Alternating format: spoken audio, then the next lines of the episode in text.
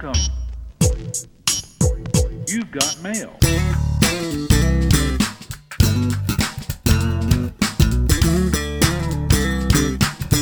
Hey everyone, welcome to another edition of Tech Stream. Baby, can you drive my car or get out of my dreams, get into my car? Shelly Palmer, Seth Everett, we are here. We are ready to talk about vehicles, electric ones, self driving ones. I'm ready. I got my seatbelt on. Yeah, absolutely, Seth. This has been quite a week for autonomous vehicles. And of course, every week is a great week for electric vehicles. Every week. Yeah. Well, there's so much there electric vehicles, autonomous vehicles. We're going to talk a lot about driving, but there were a couple of headlines that I think need to be tech stream appropriate. And first of all, the press conference from Apple uh, new iPads, shiny Macs. It was funny because in our episode that you we talked about PCs versus Macs, Macs were all about Flash. Did you notice outside of the fact that the M1 chip has already been in existence? Were you surprised that they were talking about how many colors they were? Because frankly, I really don't care if a computer has a different color. I'd like to know how it's going to work. Now, Seth, I clearly you don't understand that all Apple products are fashion accessories. Uh-huh all of them. You, you can buy much more powerful tools. You can buy much less expensive tools, but you cannot buy the status and prestige of an Apple product.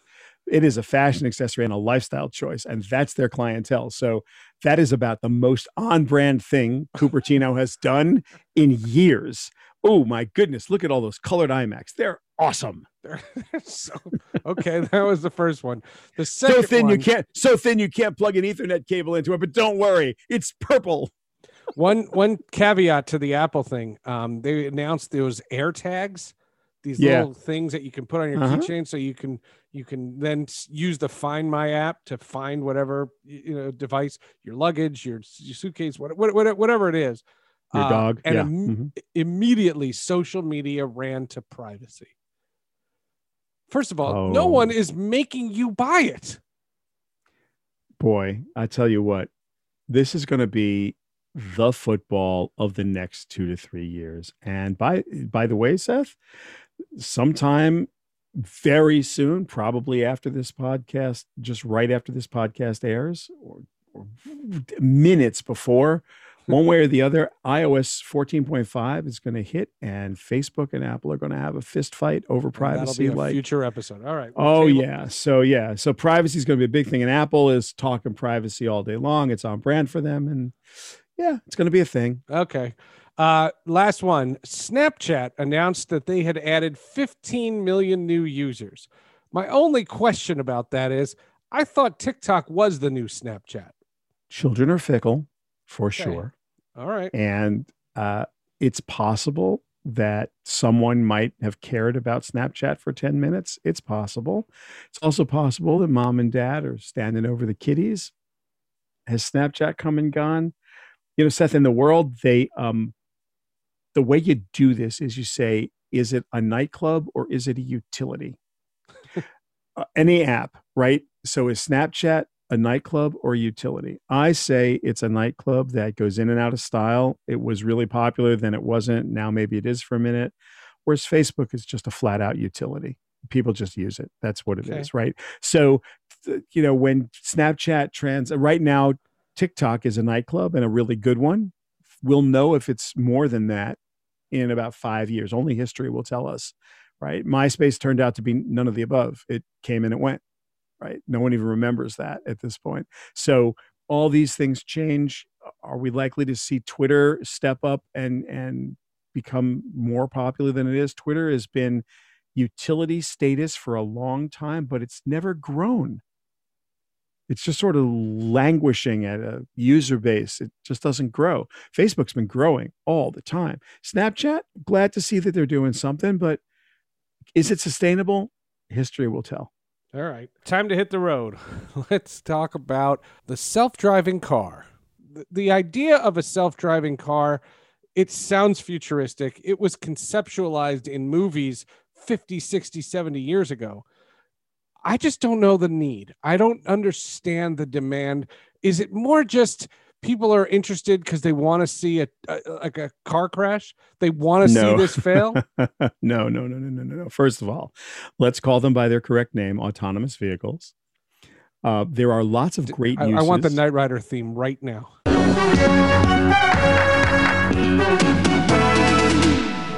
Yeah, I know. I know. Um, look, the let's go just the history of this and the fantasy of it and the reality of it are all kind of intertwined in, in a weird narrative where people think there's either self-driving cars or there aren't right? The car either drives itself or it doesn't because it feels very binary right? The car is capable of driving itself or it isn't.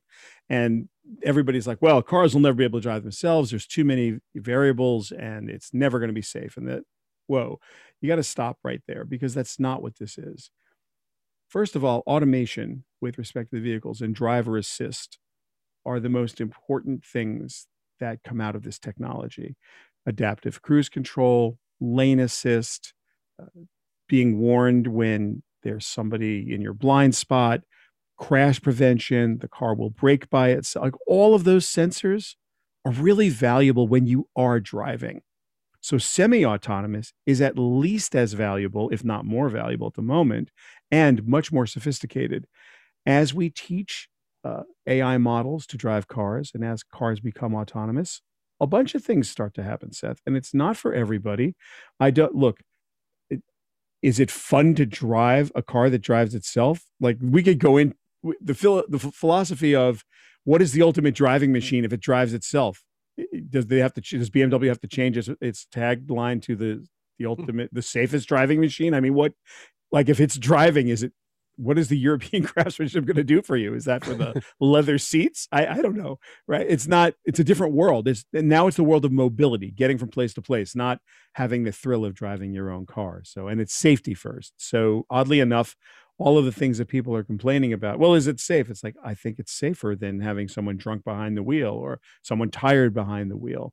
And it's not in every scenario, right? It's not every single scenario is not appropriate for an autonomous vehicle. But highway trucking, yes. Yeah. Oh, hands down. I mean, there there are definitely uh, applications, but I see some stuff from a survey. Okay, fifty six percent of Americans wouldn't feel safe in a driverless vehicle. Seventy six percent of Americans want Congress to mandate brakes in driverless cars, just to have some semblance of control. Well, how which is 56% of Americans wouldn't feel safe in a self-driving vehicle? Right. That's Most a, people polled want driverless cars to be 4 to 5 times safer than they are now. Well, okay, so 100% of people should not get into an autonomous vehicle in 2021 because they don't exist. O- the only vehicles that exist on the road right now that are approved to be used with a license plate and a registration are semi-autonomous. There is no car that is road tested and sanctioned as a you don't need a steering wheel, you don't need brakes, you don't need a gas pedal. No, you there, it doesn't exist. So they are if only 56%, that means that that um, and I'm going to say some percent don't care, but right, that's how surveys go. But some very high percent of people are completely misinformed about what the potential of, of, the what the reality of, of the business is right now. So no, there are no self-driving cars right now that don't need a steering wheel, don't need brakes. That would be considered a, um, a level five car, a fully automated car. There are there are five levels from basically zero to five, and the most you could say that exists right now is roughly level three, uh, which is a car that. Uh, under certain conditions and slow moving traffic with a human there to be able to uh, override it is capable of of doing you know traffic jam traffic where the car will engage and it won't crash into the car in front of it. You don't have to pay that much attention in slow moving traffic. Now, there are great companies like Waymo and Argo, the software companies that, that are working on level four cars right now. And a level four car is a car that where you know things can go wrong of course they can but human ac- interaction is really not required with a level 4 car you just need to be there but they all work in what uh, is known as geofenced locations so like what Argo's working on are these autonomous vehicles that work in urban environments where they've got invariant maps of the city streets and the car is got enough sensors to understand the variables that's going to be amazing for delivery and uh, you know food delivery and where, what UPS and FedEx do every day. These are really and the post office. These are really good vehicles for that. And Argo technology, I think level four from them is going to be good. Waymo's got the uh, they've been concentrating more on highway driving in level four. The Waymo guys, that's part of Alphabet's group or Google's group, but I, you know it's not there yet, but it's close. It's really close. Level four and level five. That's that might be a Grail quest meaning that there may not actually be such a thing as level five, but maybe hmm. one day in the future there will be.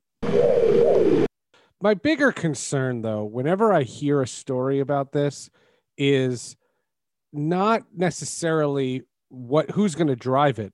It's just what's it going to run on. I just think that you know, with all the processes of renewable energy that are at least in the proposition phase, the idea of an electric car has appealed to me Yes, um, of course. I you know there's a there's a spot in a in the mall near me for Teslas and I go by and I just go that's that's what I want. I want I want that. I I want to see that. That's my Knight Rider. And what I, what I have seen over the years in and to me, you know, I'll just give you a quick history.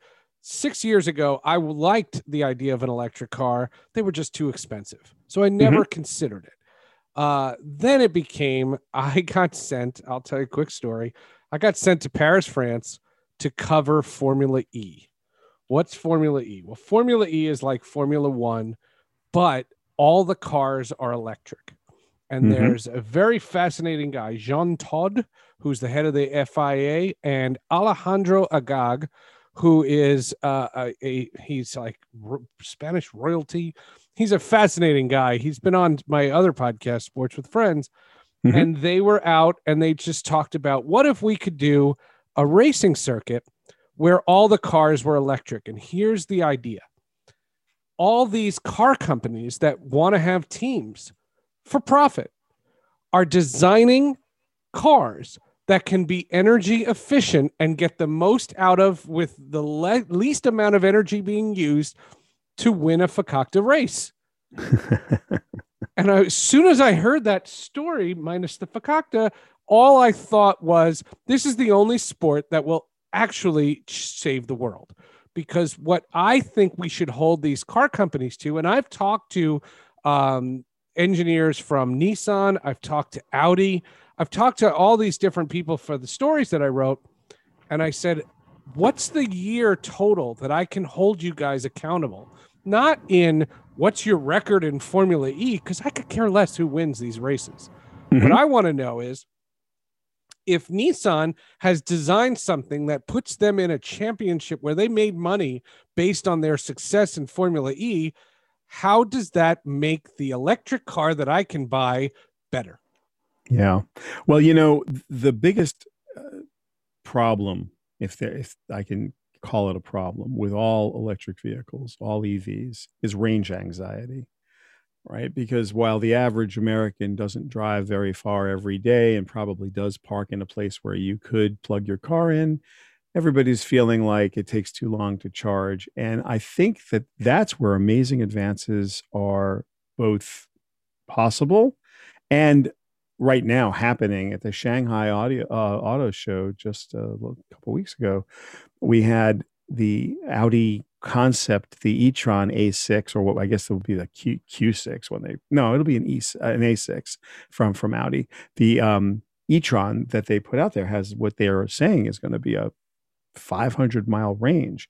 Now, the most you can get out of an Audi today is, I think, maybe 230 to 250 miles on the uh, e-tron 55 but, but if you look at the the idea of this new concept a6 at a 500 mile range on a charge seth i'm in right now. I'll do it now.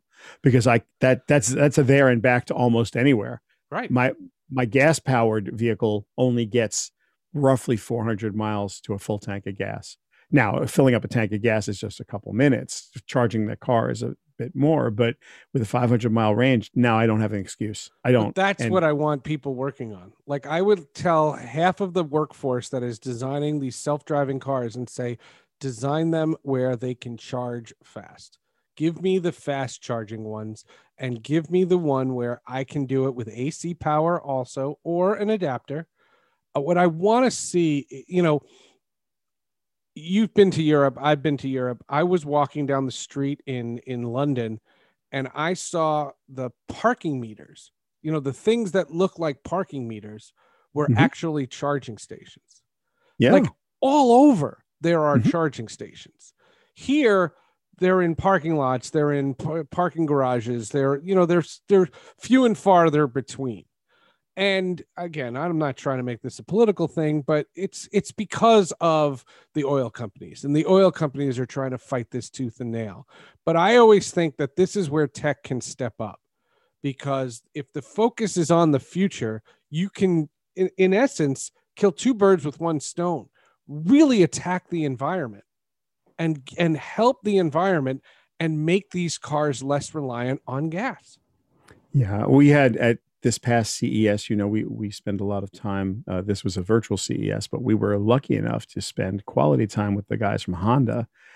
And what a wonderful group! They they do so many interesting things with robots and cars, of course. But what people people may not know is that our our friends at Honda are really committed to car charging stations. I think they've got something on the order of 6,000 of them in the UK. So when you said London, that's what made me think of it. Of I know that, that that's where they went immediately, right? The, their first zone, but they are uh, working hard. And interestingly, not only are they trying to work uh, on the power grid, but all of the apps and all of the things you would need to have a kind of a universal experience where you pull up, you you have a reservation because you know the the more cars there are, the more you're going to need to be able but to you've seen those you, have seen those oh, apps that have the charging things. Like you're driving yeah. in your car and you go to 20% and they'll say here this is where the charging stations are. Yep yeah so i mean honda's all over that and they there are a lot of car companies are but i just love what honda's doing and the way they're thinking about it tell honda because, about techstream. Yeah absolutely. I definitely will, by the way. Uh, at, but at the end of the day, what's wonderful about all of this is that uh, there's a I think the car, the oil companies may be less interested. Although I'm not sure, Seth, that I would, I might push back on this because the oil company executives I've spoken to, and it may just be lip service. We have, I, am not going to name drop, we have a couple of very large uh, fossil fuel companies as clients, and they're consulting clients. We don't do a tremendous amount of work for them, but I was lucky enough to sit in a very high level meeting uh, just before the pandemic started with the head of communications for one of the largest oil companies in the world. And what this person said to me uh, when I talked about EVs and their, you know, what they thought about it, and the head of PR of this organization said to me, the fight in the world is not going to be over the last drop of fossil fuel. We got plenty of oil. The fight's going to be over the last drop of water. So anybody who's telling you that fresh water. So anybody's telling you that we're worried about supply, they should stop. And anybody's thinking that we're worried about oversupply, it's like, no, we're not worried about any of that. We're worried about the environment because you need to, it needs to be sustainable. And I, it was a really interesting talk. And I, after the whole thing, I was like, well, hold the phone, last drop of water. And then the conversation went to fresh water and the diminishing supply of fresh water, the immense cost of desalination and and, pro- and the processing of wastewater into freshwater and irrigation. And uh, we had a long talk about what's going on with the Colorado River in California and the Hoover Dam. And like, I was like, oh my goodness. It's like, wait a second. I'm thinking oil companies are all about oil and you're all worried about EVs. And I'm there. No, they're worried about the planet and they're worried about the, can people buy gas, you know, gas and oil. There's but plenty of people that are uh, plenty of, uh, of places on earth that still rely on fossil fuels and they're not worried about running out they just aren't.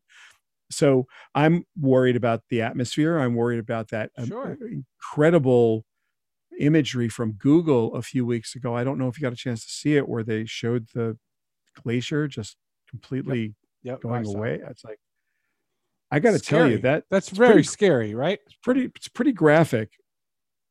And at this point i no longer care whether i don't want to have a debate about whether it's man-made or not. It's like, okay, let's Doesn't pretend it, it, let's pretend it isn't man-made. Does that mean we should sit on our hands right now? Like I, you did are you saying that we can't impact it if we didn't cause it completely if this is a normal cycle of the earth can we not just reverse it by being more responsible with the uh, greenhouse gases we put in the atmosphere and then try to aim the technological uh, focus on this problem because i you know there's one earth we got one place to live. When you don't have it anymore it's going to be hard. I don't think mars is quite ready for us. Ro- rover notwithstanding. How amazing was that by the way? That was incredible. Oh my you God, want to talk about autonomous vehicles? Like that's an autonomous vehicle with an crazy. autonomous helicopter right? Uh, 117 years ago the wright brothers get out there and and basically do a diy flight 10 feet off the ground for 120 feet and 117 years and later, the pictures, a, the pictures were so authentic. Oh my god, that was so cool. On another planet. I, I'm sorry. That just we shouldn't take that for granted. I know we're all jaded, but we shouldn't take that for granted, Seth. That was that was something really special. And I, you know, I, I got a lot of I wrote that in my blog, and a lot of people pushed back and said, We have so many problems on Earth. How could you be caring about space travel and space exploration and that technology? It's like every time I travel anywhere, like for the first time, and even the second time, and even the third time, I learn something new.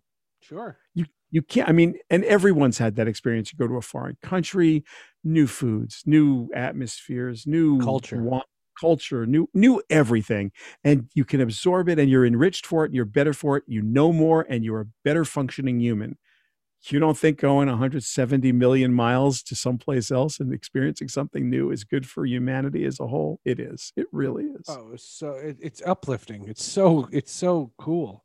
Um it, it and it's funny because you know there have been like we were saying there have been talk about uh avs all throughout popular culture. I mean, for mm-hmm. decades they have yeah. been talking. I'm not just I joke about Knight Rider because that was the greatest show ever, but just this idea that you know people have always wanted to have this. You know, the, like just the idea that uh, it's a it's a it's a it's a view onto the future. Well, what's more futuristic than Mars?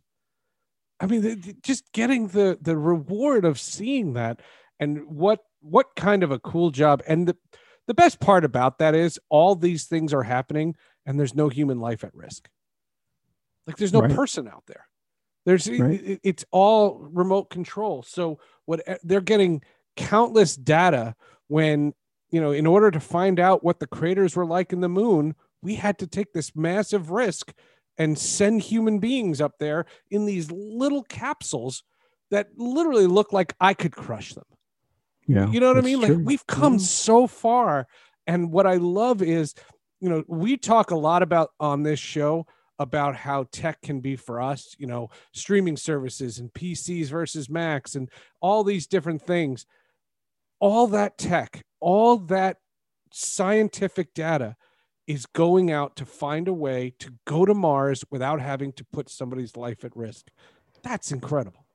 And I don't yeah, care look, if it's private, public. You, it can be a, any government they want. It's not a race. It's JFK was, you know, saying we had to be first to the moon. I don't care who's first. If you want to be from Turkey, uh, go for it. Get yeah. to Mars and show me what it's like.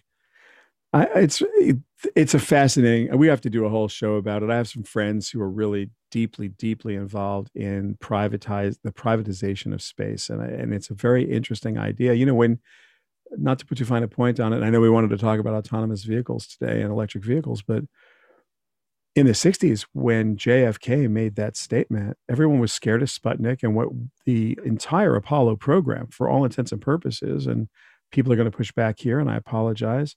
We were trying to demonstrate to the then Soviet Union that we could put an intercontinental ballistic missile uh, right. from Washington. And for those of you who don't know the difference between a ballistic missile and a guided missile, a ballistic missile uses Isaac Newton to drive. You throw a rocket in the air at a trajectory and it lands. And we wanted to prove we could pinpoint accurately drive a ballistic missile to the point where we could deliver a nuclear weapon that way. And we wanted to prove that we were dominant in it. And that was the motivation to get all of that together and America was able to prove it could do that. And, and they did it in the most interesting way. They did it the way that the Thomas Edison did it, with George Westinghouse did it. Big showmanship. Hi, let's put someone on the moon. We can prove the rocket can get there. We can dominate space. But now And by the way, Seth, not to put you fine a point on this, back then there were exactly two two entities on planet Earth that could afford to field the space program the United States and the Soviet Union. That was it. Now there are like 30 billionaires who have enough money to write a check for their own space program, and I don't think they'd know they wrote the check. So Right. we're in a different place now. Couch cushion space- money. Right. Yeah, I mean, well, we're in a good place for for private exploration. And by the way, I, I'm excited. I am very excited about what's happening in in the privatization of space, and I'm also very excited about autonomous vehicle technology and battery technology because all of that EV and AV technology, all of that, all of the computer tools, all of the models, the AI models, all of the sensors that need to be built, all of the way that we aggregate the data and information to make those things possible and efficient, just drive everything forward for us. And I, I, I know that there are many other problems on Earth, but this focus on mobility and this focus on data driven decision making and evidence based real time tools and streaming data, good will come of it. Real good will come of it. All right. Bottom line this, Mr. Palmer. If there was a car that if they told you get in, it's going to take you to uh, a restaurant that you like, but you are not touching the wheel or the gas or the brake, would you do it right now? In 2021, I have, uh, I wouldn't do it if that was a production car. I have actually been driven from McCarran Airport to the Las Vegas Convention Center in a fully autonomous vehicle. There was a driver behind the wheel. Uh, it it was it was the coolest thing ever, flat out the coolest thing ever. What I will say is that in 2021, if such a production vehicle existed, I would not feel good about it. But very soon, very soon, probably within the next two to four years, we are going to see a solid level four car, solid, able, or autonomous vehicle, not necessarily car, could be a van, could be a truck, solid level four that is safer, better, more gas efficient, possibly electric. So it would be really gas efficient. And that is a vehicle I would feel very safe getting into because under most circumstances, that car will make better decisions than a person will. Not all, most. Well, I just wanted to have a flashing red light on the hood and be a black Trans Am. Just do that for me before I die. That's all my. Night, that's Night my Rider forever. That's Shelly Palmer. I'm Seth Everett. Thank you for listening. Thank you for subscribing. Please keep the ratings and reviews coming.